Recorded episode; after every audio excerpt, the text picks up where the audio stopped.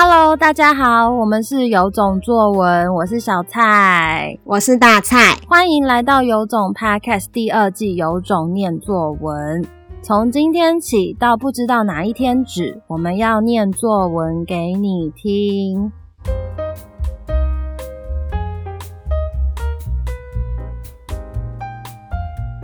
今天要念给大家听的作文题目是：时间是一种圈圈的东西，时间是一种抽象的东西。时间看不见、摸不着，却在我们不注意的时刻偷偷溜走。时间住在分秒里，和时钟一起运作着。我曾经学过一种乐器——柳琴。四年级时，我参加了一年一度的柳琴大赛。我自信满满的上了台，开始演奏。然而，一个音符弹错。整首曲子毁坏得体无完肤，我紧张得全身发抖，秒针移动的声响回荡在我耳边。时间怎么过得这么慢？我心想。下了台，一切似乎恢复正常，秒针的声音也逐渐消失，时间仿佛被调回原本的速度，比在台上时快了许多。其实我在台上时，时间还是正常运作着。只是我深陷紧张的情绪中产生幻觉，才感到时间变慢。只是焦虑围绕着我，把我拉进了一个更慢的世界，一个仿佛一切都静止的世界中。这次的比赛经验让我联想到了一部得了金马奖的电影《消失的情人节》。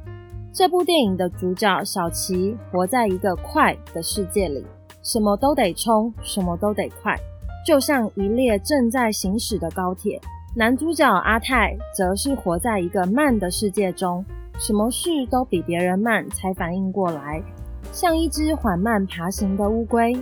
虽然小琪看似走得比别人都快一步，其实他只是活在他所谓比较快的时区里。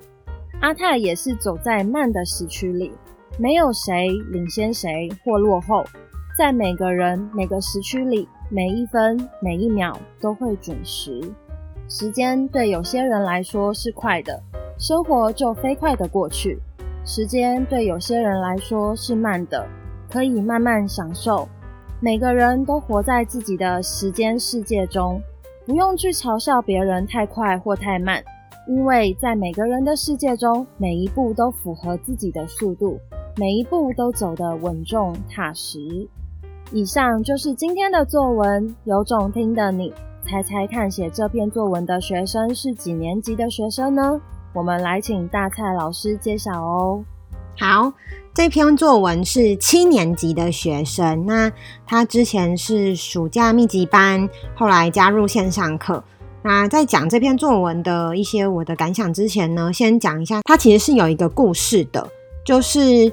这个学生在七月、八月还有线上课的时候呢，他还没有办法写出这么细致跟充满了个人想法，还有用词这么的紧密到，呃，大家应该会觉得是一篇很厉害的作文。其实他是那时候他的全方位的这些东西还没有那么完备，但他有个还不错的底子跟非常愿意。调整跟积极改变的心，所以他在几个月的线上课下来，跟我们每个月都有一对一的咨询下来，他其实进步飞快。就是大家都说国中生很忙，我后来觉得，就跟今天的主题一样，你会不会运用时间，跟你的目标明不明确？那这个故事是一开始的时候，他其实是。他在别的题目已经写过学柳琴这个例子了，嗯，因为他这边想学柳琴嘛，然后我就常常跟国中生说，其实你的个人经验都可以写，是写一样的经验。你要写游泳，你要写学柳琴，你要写学作文，你要写呃去比赛，或是你要你的个人经验，你要写下象棋，什么都可以。但我会建议大家，为了考试的关系，你的个人经验就是不管什么题目，你都练习把它写在写成同一个经验。嗯，就是一次失败的经验，一次挫折的经验，一次一次疯狂的经验，你都可以写跟学柳琴有关，你都可以写跟学游泳有关，你都可以写跟跟比赛输了或赢了有关。但是只是你要去套那个题目，所以其实他这个学柳琴，他之前呢是套在自信这个题目上。自信是一种怎样的东西有时候，他在讲学柳琴。他就是说，以前他一开始的时候会觉得自己很厉害，然后就不去不去认真的练习。可是后来呢，他弹得不好嘛，所以他自信就击溃。然后后来发现，其实自信来自于你自己有没有好好的面对你的问题等等等的。所以其实。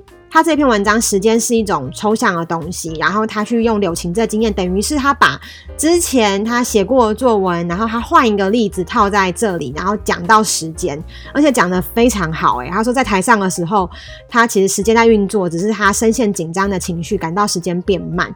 也就是说，今天他这个柳琴的经验，他已经透过无数次的写，他下一次假设今天的题目是，嗯。刻在我心底的圈圈圈好了，他也可以写刻在我心底的时间，刻在我心底的柳琴，等于是说他把这个题目都这个个人经验已经练到好，剩下都是他怎么去套。对，那这个前提当然是他要够努力，他才可以走到现在这样。那我要讲的那个故事，就是在有一次咨询的时候呢，我就帮他很细的改完了他之前写自信的那一篇不是很通顺的文章跟文字。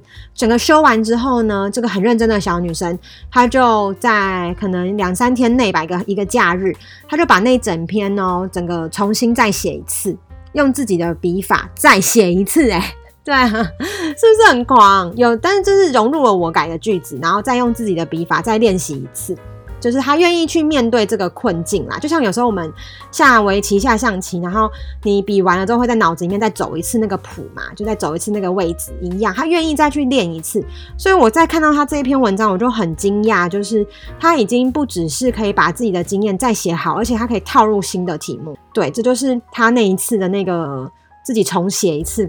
带给我的震撼，嗯，那如果用大考中心的标准来看的话，立意取材一定最重要的。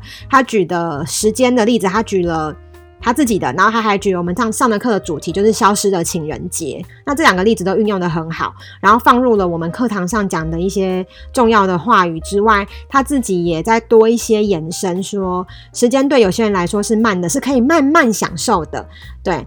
就是这些东西，他自己在带入更多的呃生命体验吧。嗯，那这个方面，第一个立意取材很好，在结构组织当然就是很完整啊，它分了好几段。那嗯，用词也非常流畅，所以如果用大考中心的标准来看的话，这篇文章应该是就是可以拿来当他们的范文了。但是我觉得写作跟生活上的两就是一个。有时候我们看到跟自己做到真的很难。我们都知道时间对很多人来说是大家感觉不一样，可是我们大家就是会下意识想要追时间，所以我就希望大家在听这一集的时候，可以真的去听他讲的，就是在每个人的时区里面，每一分每一秒都会准时，没有所谓谁比较快，谁比较慢。只要你每一步都符合自己的速度，每一步都走得踏实安稳，那就是你的时间。我觉得国中生有时候，或是小学生、小孩子吧，他们反而可以提醒大人很多事情。嗯，以上这就是我今天对这篇文章的看法。谢谢大家收听，我们下集见。我们每天早上六点半都会更新一集《有种念作文》，喜欢的话要订阅我们哦。如果很想听到你的作文被念出来，也欢迎分享留言给我们。有种念作文，大家明天见，拜拜，拜拜。